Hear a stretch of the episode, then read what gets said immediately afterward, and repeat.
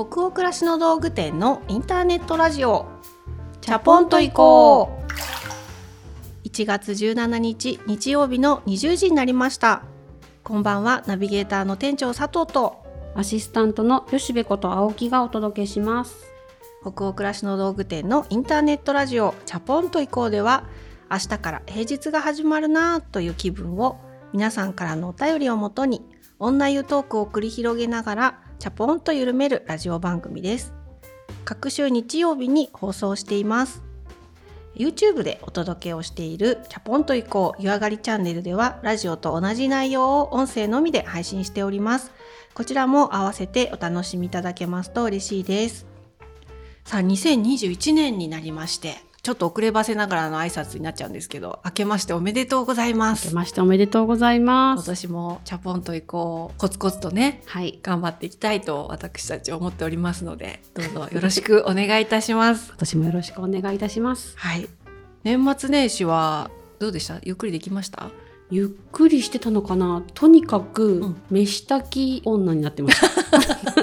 同じです私なんか出かけることもないじゃないですか、うん家でゆっくりしようと思いつつゆっくりしてるのも暇なので、うん。とにかくご飯を作ってましたね、でもそれもなんか普段と違って食べたいものを思いつくこう体とか心の余裕があったりするから、うんうんうんちょこちょこ買い出しに行ったりして楽しいよね。案外ねね。よかった。うん。そうでもなんか私だけ動いてるっていうなんか変なこの野郎みたいな感じが出てきてお皿だけは洗ってって静かに言ったりしてました。なんかずっと立ってて疲れたからさ、うん。お皿だけは洗ってくんないって言ってお願いするっていうシーンが、何？夫にですか？夫と息子に向けてうん。2人が並んでる時に言うと、うん。どちらかがやるっていう、ああなるほどね。そっかそっか。でもうちも似たり寄ったりな感じでした。今年は本当どこも規制もせずだったので、うんうんキッチンに立ってる時間すごい長かったけどそれはそれでなんか、ううんんいい時間だったな。なんか新鮮なお正月だった、うん。うん自分でお雑煮作ったりね両親の手を借りずにね。あそっか。おせちとかは全く作らずだったんですけど、私お雑煮だけはお母さんの出汁を思い出しながらこううん自分で再現してみたりして、そんなのも良かったです。青木家のねお雑煮美味しいもんね。美味しいんだよね。鶏肉が入っててそうねそう。椎茸のだし、ね、そうそうそうそうそうそうということで、えー皆さんもねどんなお正月休みを過ごされてもうすでに通常のモードに始まってるかなと思うんですけれどもまだまだね今年もなんか不安な状況が続いているのでチャポラーの皆さんも家の中で過ごす時間とかが改めて冬になって増えたりしてねドキドキされたりしてるかなと思うんですけどこのラジオと一緒に少しでも今年ものんびりとした気持ちを味わっていただけたら嬉しいなと思います。さて今日は新年1回目ということでいつもご好評いただいているお便りスペシャルを開催して年末年始のこのお休みの間本当にたくさんのチャポラーさんからお便りいただいてますのでできる限りお読みしておしゃべりを繰り広げていきたいなというふうに思っております。それでは早速初めのお便り行ってみましょう。関西にお住まいのラジオネームチャポりたくてたまらないさんからのお便りです店長吉部さんスタッフの皆様そしてチャポラーの皆様こんばんは。先日ラジオを聞きながら独り言エプロン第2話に出てくる野菜だけの春巻きを黙々と作るという合わせ技をしたところ私の細胞という細胞たちが大喜び。ただ夕飯の準備をするという日常が一転色めき立ちました。暮らしを楽しむって自分の心がけ一つだよなぁとしみじみ感じることができそんな自分はなかなかいいやつだなと思うこともできましたそう気づかせてくれるコンテンツを発信してくださり本当にありがとうございます大好きですおーありがとうございありがとうございます。ラジオネーム。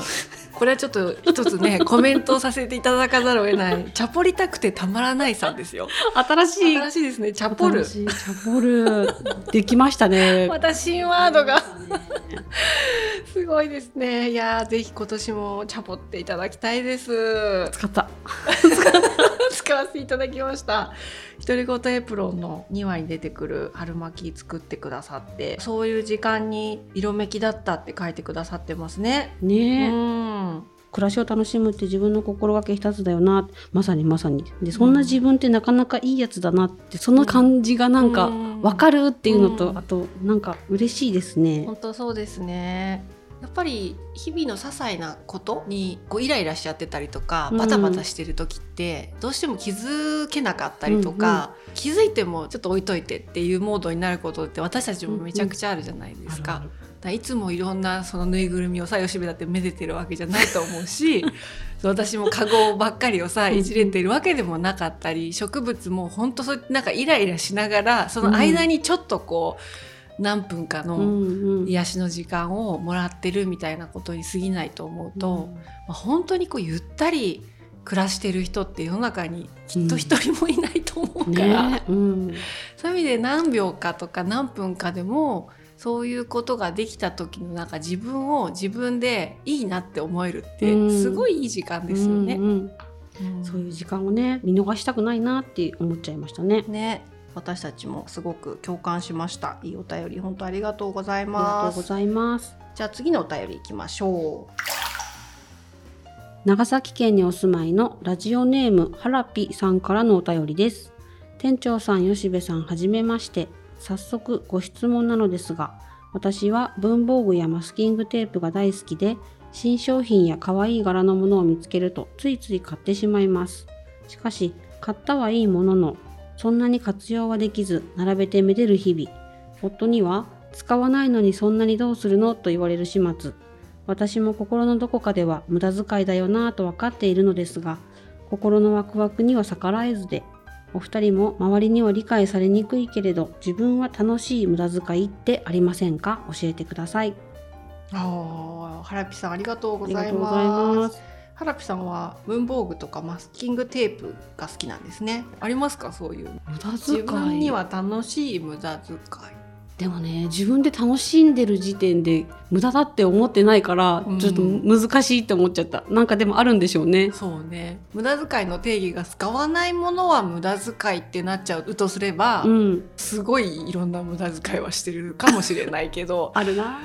いらなくないっていうものっていっぱいあるじゃない。そうっていうかそう。なんかやっぱり無駄遣いというよりは自分がすごく好みだなと思えるテイストのものが近くにいっぱいあるっていうことって、人生においてはめちゃくちゃ無駄じゃなくて意味があるからね。そう本当にそう思います。うんそういう意識で私もカゴなんかもね、うん夫は多分本当いらないのにまた買ってきたなって思ってると思うんですよ。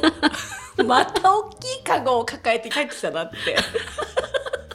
思ってると思うけどもうこっちとしてはルンルンですからねその日の帰り道。そうそう。うん。でそのルンルンってうん。なんかこう暮らしの端々まで続いてるじゃない？こう、うん。時々あやっぱ買ってよかったとか思うし、模様替えした時とか、うん。あやっぱここがいいわあここも似合うわっていうそのルンルンって続くからね、うん。無駄じゃない。っないんだよね。て同志は思うんだよね 動詞はね。同志は思うんだよ無駄ね遣いの動詞はそう思うんですよね。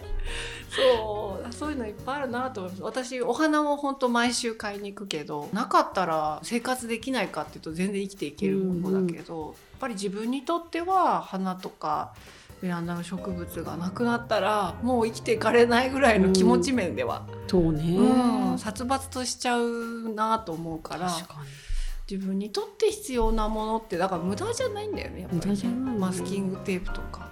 無駄じゃない、うん。あ一個告白しておこ何？うなんか花とかあるじゃないですか、うんうん。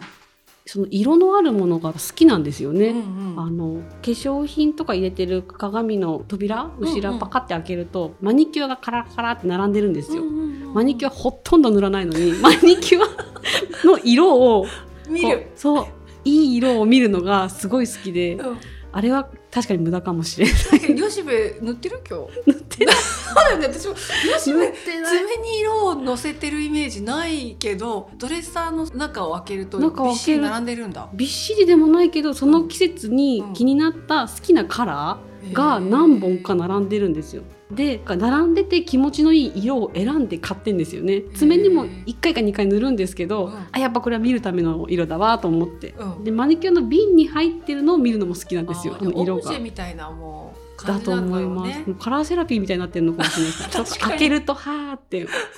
でもあれは それは知らなかった。無駄かもしれん。うん。でもいいですね。そういうなんか自分だけがめでられるコレクション。み私もお互いに無駄遣いっていうあんま言いたくないけど。言いたくないけど。言いたくないけど。自分が楽しめるももの。のをね。はい。お金を使っていけるといいですよね。はい。じゃあ次のお便りいきましょ三重県にお住まいのラジオネームみっちゅさんからのお便りです。私事ですがもうすぐ結婚します。彼とは今仕事の都合で離れて住んでいますが4月からは一緒に住む予定ですそれがとても楽しみで新居にはこれを置きたいな。この食器で一緒にご飯を食べたいと北欧暮らしの道具店さんで新生活にワクワクしながら少しずつ商品を注文しています。楽しみな反面この自由な独身生活もあと少しかと名残惜しい気持ちも少々。そこで質問です。もしもお二人が独身生活のあの頃に戻れるとしたらどんなことをしたいですか？よかったら聞かせてください。なるほど。みんちゅさんありがとうございます。ありがとうございます。ご結婚されるということで。はい。はい。おめでとうごございごます。ざいます。あと2、3ヶ月したら一緒に暮らすっていうことで。楽しみですね。ねなんかそういう新しい心機一転の生活で家具とかね、うん。食器とかお鍋とかフライパンとか鍋つかみとかねそういう一個一個 細かいものになってきた。どんどん細かくなっていった。本当。でも思い出しますねそういう、うんうんうん。私もなんかホームセンターとかに行って割と安価だけどおしゃれなフライパンとかね、うんうんなん。うんか探して買ったりするの楽しかったなと思い出しますね。そうホームセンターで並んでる中で自分が一番おしゃれだと思そうお玉とかをそうそうそうそう。一個ずつ買ってましでたね。そのさお玉をさ私が吉部に教えたの覚えてる？覚えてる。今でも使ってる。あ私も今も使ってるの。でなかなかおしゃれなねそう私なかなかおしゃれ。見つけてね。だから案外ねそういう目線で当時選んでたものいまだに好きだなっていうのうん。面白いですよね。面白いですね、うん。そうそう。ということでちょっと話それちゃったけど、ご質問いただいてまして独身生活のあの頃に戻れるとしたらどんなことをしたいですかってうん。ご質問なんですけど吉部さんは何年前なんですか独身生活っていうのは？20年前ですかね私ももう16年前なんです。吉部さんの方が結婚生活はもう長いうんうんうんうん。先輩なんだけど、20年、20あの年一人暮らししてないってことなんですね。そっか。何かありますか？20年ぶりにやってみたいなって思うこととかって。うん。でもね最近起きるちっちゃい家族の小競り合いがあるんですけどはい。みんな今家にいるじゃないですか、うんうんうん。買い置きのお菓子とかあるじゃないですか。まさかなんかあ食べたいと思ってたお菓子もうないよみたいな。なんかその。そういうやつです か？食べたいものを取られてしまうっていそうう。ねそう、うなんかそう新しい味の何かをスナックを買ったんだけど、うん。ちょっと味見してあ後でお茶の時間に食べようと思って袋閉じて置いといたやつが、うんうん。もうないとか。えもうないの？みたいなの。それを家族中でやってるんですよ。俺のあれは？みたいな。だから名前書いとけばとかいう話でもなくてなんかうん心置きなく、うん。自分のうん好きなお菓子を守れたらいいなっていうのを思いますね。まさに ね。お菓子の取り合いするとはね。お菓子の取り合いの話がこの質問で出てくるとはね。まあでもうちもそうですねやっぱり。うん。お菓子の取り合い。恥ずかしいんですけどうちもねやっぱスナック菓子からなくなるんですよ。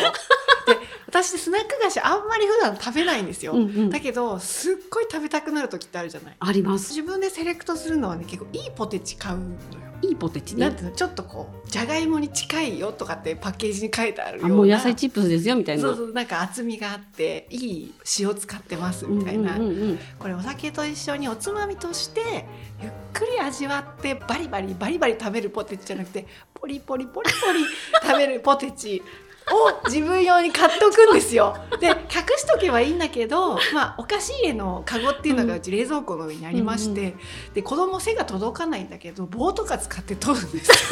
ちょっとそう棒で釣り上げて取るんですよそのカゴを。でね気づくと食べられちゃっててそういうことはねやっぱなかったじゃないですか昔。そうですね。昔はなかったですよね。自分のために買ったものを やっぱりそのゆっくり本当に好きな時に味わって映画見ながらお酒飲みながら食べられるとかっていうのはうん。なんか贅沢な時間だったんだなっていうのは今思う。そうね。今はなんかあ開けてるからちょっと今乗り込まないと食べ損ねるみたいな感じで自分のタイミングじゃない時に食べたりとかね、うん。しちゃうからそうね。なんだろうこの悩み。だからかやっぱその時間なんじゃない？そのお菓子が食べたいっていうことじゃなくて、うん吉部さんも私もそういう自分をねぎらうとか、うんうん。自分をちょっとだけ贅沢させる気持ちになれる時間を欲していて、それをこうちょっと高めのポテチとか、うんうん。好きなお菓子とかそういうものに力を借りたりしてるんだと思うんでそれがこう奪われた時うん。にすごくげっそりしちゃうんだと。なるほど。そうういうことか。うん。だから多分お菓子にイライラしてるっていうよりは、そのうん。うん自分が私服だと思って用意してた時間を奪われたっていうことに対して、多分げんなりしちゃうほどね。話しながら思ったのはそういうことがだから家の中でうん。死守するってことはやっぱりその難しくなったなと思うんですよ。うん。って考えると外に行くよねやっぱ今。この間も話したけどそのタクシー乗ってどっか行くとかそういう時間の取自分で一人で寿司屋に行って。うん。カウンターで好きなお寿司をこうセットじゃない寿司で、うんうん。本当に6貫ぐらい食べてお酒飲んだらお腹いっぱいになれるので、なんかそういう時間をわざわざ作りに行ってる時ってやっぱ独身の気分に戻れてるから、うんうん。そのためにやってるのかも。なるほどね。うん。私も動物園とか美術館とかって一人で行くんですよ。へえ。動物園も？動物園も一人が良くて子供連れて行くのも楽しかったんですけど、やっぱりこう自分のタイミングで移動したいっていうのがすごいあるんでしょうね心ゆくまでこの猿を見たかったなってすごいこ思うんですよ帰る時に。家族と行くと。だから一人時間を作ってたんですね作ってますあれは。ねそこが戻りたいなって思う気持ちとちょっとイコールっていうのって、うんうん。やっぱ時間の過ごし方みたいなことをやっぱり懐かしんでるのかもですね。うなるほどね。んそっか。お菓子にイライラしてるんじゃなかったんよですね。かったそういう結論にできて。私たちね子供に取られたポテチのことで怒ってるお母さんってねいう。え。ただの食いしん坊のお母さんに。まあそうだけどね。多分実際は。本当に怒ってるから。誰食べたのみたいな。怒らないで。二袋買って。はい、すいません。じゃあ、そんな私たちの状態でございます。ということで、みちゅさんのお便りありがとうございました。ありがとうございました、じゃあ、次のお便り続けていきましょう。東京都にお住まいのラジオネームにじこさんからのお便りです。佐藤さん吉部さんこんにちは。昨年は私にとってチャポンと以降に出会えた記念すべき年になりました。自分の大切にしたいものを考えるためなくてはならないラジオです。普段から心に留めて思い出したいと思う言葉を手帳に書き留めているのですがこのラジオからもたくさんの言葉を書き留めています。若い頃は自分に正直に熱く真面目に生きていることが周りと比べて広く浮いているように感じてわざと不真面目ぶっていたことを思い出しますでも佐藤店長の真面目さ熱さ真剣さをこのラジオで聞くたびに自分らしさを大切に生きていたいと強く思いますこれからも楽しみにラジオを聞かせてもらいますずっと応援していますう。にじこさん、ありがとうございます。ありがとうございます論じるタイプの店長の言葉を書き留めてくださっているんですって。ねえ、でも本当嬉しいです。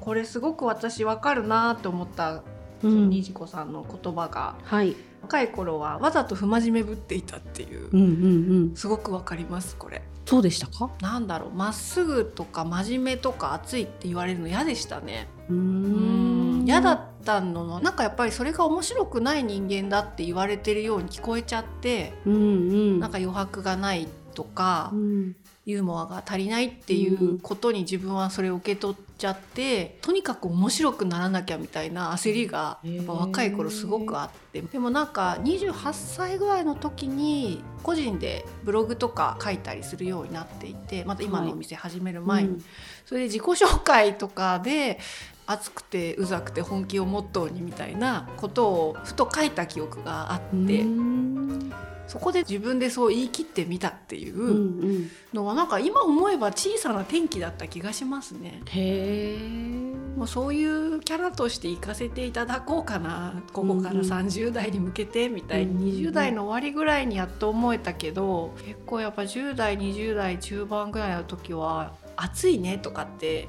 ちょっと揶揄されるみたいな感じもあるじゃないですか。なるほど。うんうん。だからそういう時にちょっと悲しい気持ちになったりとか、もっと軽く考えなよみたいうんうん。なアドバイスもたくさんあったから、うんいや軽く考えたいんだけどなかなかそれができなくてみたいな、すごくそういうところでこうい今の自分がこう形成されてるからすごく嬉しいですにじこさんのお便りいただいて。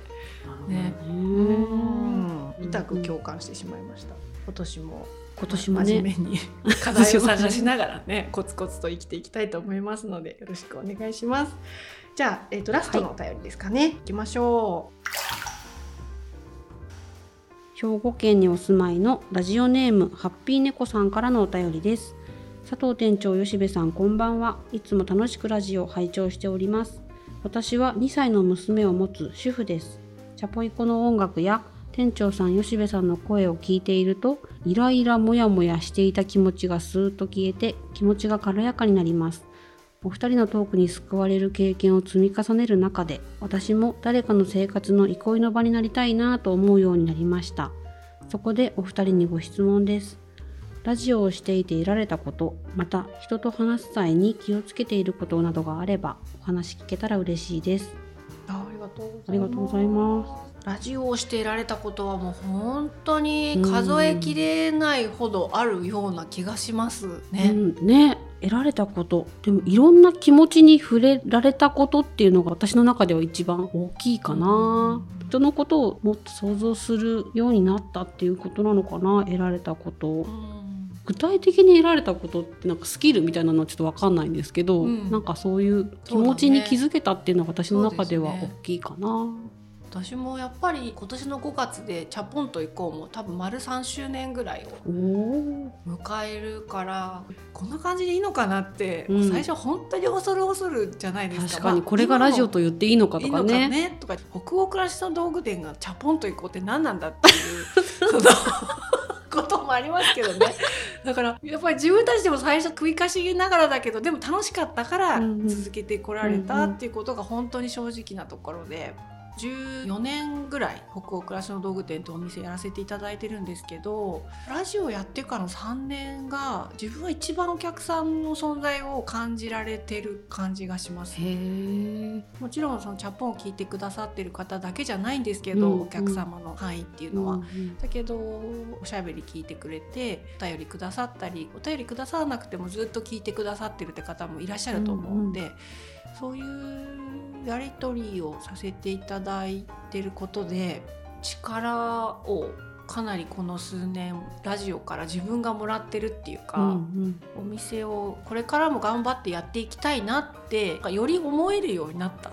ていうのが一番得たものかも。すごいすごい健全なパワーをいただいてるんですね。いや本当にこれ嘘偽りなくそうで。う、んうん。やってみて3年ぐらい経ってう、んうんあやっててよかったなってすごく思うのでこのマイクの先にいるいろんなお宅のいろんなインテリアのいろんなご家族だったりっていうお家の感じとかはい。を想像しながらうん。喋るっていう間に多分すごい想像してるんだと思うんですよね。うんうん自分たちのこと喋ってるようで実は声の先にいるお客さんの暮らしをめちゃくちゃ想像しながら喋ってるから、それがすごく得てるものかなるほどね。うんあと話す時に何か気をつけてることラジオだけじゃなくだけどありますか吉部さん？あでもきっとあるよね言語化してないだけで気をつけてることってなんか意識化でありますよね。ねえなんかそれを2人でこうあうんの呼吸でというか、うんうんやってるような気もするよね。そのねお互い同じことを多分意識してうんうん話をしてるうんパートナーっていう感じが吉部さん、私はするけどただ今本当まさに言った通りいろんな方がいらっしゃると思うしよく思って聞いてくださる方もいらっしゃればそうじゃない方だって絶対いらっしゃると思って話しているので、少しでも多くの人が心地いいなと思ってくれる結果は望んでるじゃないですか。聞いている人の気持ちを想像しながら話すんですけれども、それを想像するっていうことに今度支配されすぎると自分の言葉がなくなっちゃうんですよね。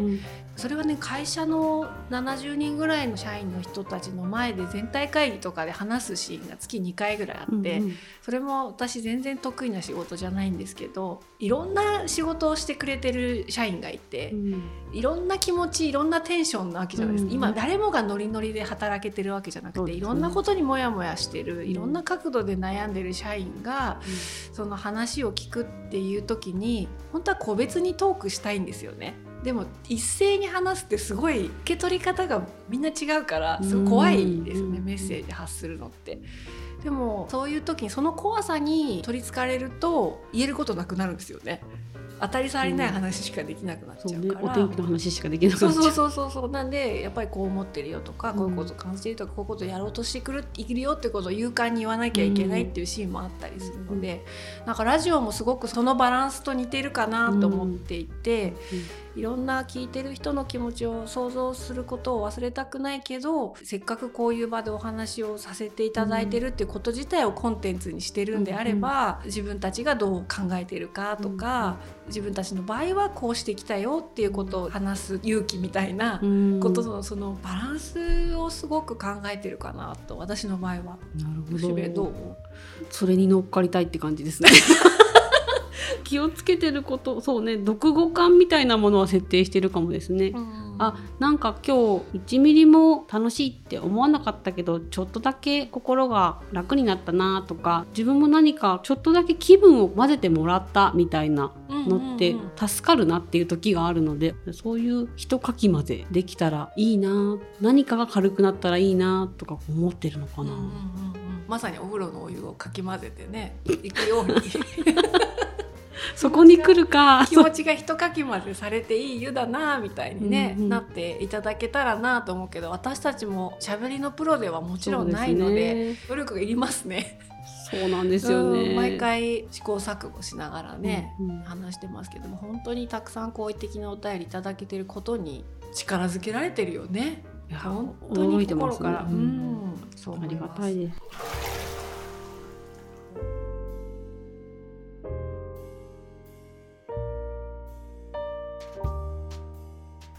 今日のインターネットラジオチャポンと以降はここまでになります。皆さんお湯加減本日いかがでしたでしょうか？新年最初の回ということで。たくさんのチャポラーの方と私たちも喋ったような気持ちになることができましたが、うん。吉部さん今夜は何度でしたでしょうか？今夜はうん。程よくうん。41度、おいいですね。新年最初に。今そのぐらいのに浸かりたいっていう気持ちもあるのかもしれない。そうですね。はい。では今日も皆さんの気分が少しでも緩まると嬉しいです。番組は北欧暮らしの道具店のサイト上やアプリに加えて購読に便利なポッドキャストや Spotify でも配信をしていますぜひチャポンと以降で検索してみてくださいね。それから YouTube で公開しているチャポンと以降 YouTube 編湯上がりチャンネルも同時に公開をしています。こちらもお楽しみいただけると嬉しいです。お便りも引き続き今年も募集しております。感想ご意見ご質問などサイトやアプリでチャポイコ最新記事を検索していただきページ後半にあるバナーよりお入りください。Spotify の場合は説明欄のリンクからお便りフォームに飛ぶことができますチャプラーの皆さんお便りお待ちしております。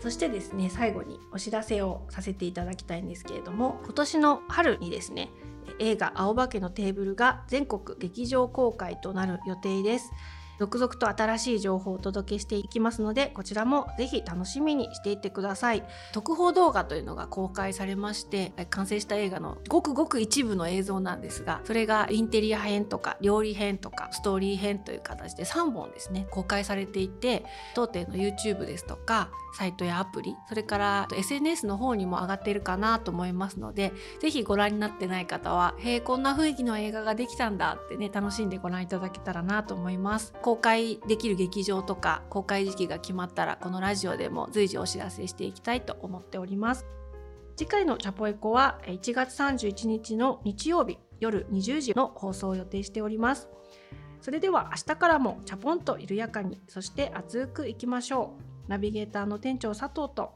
アシスタントの吉部こと青木がお届けしました。それではおやすみなさいおやすみなさい。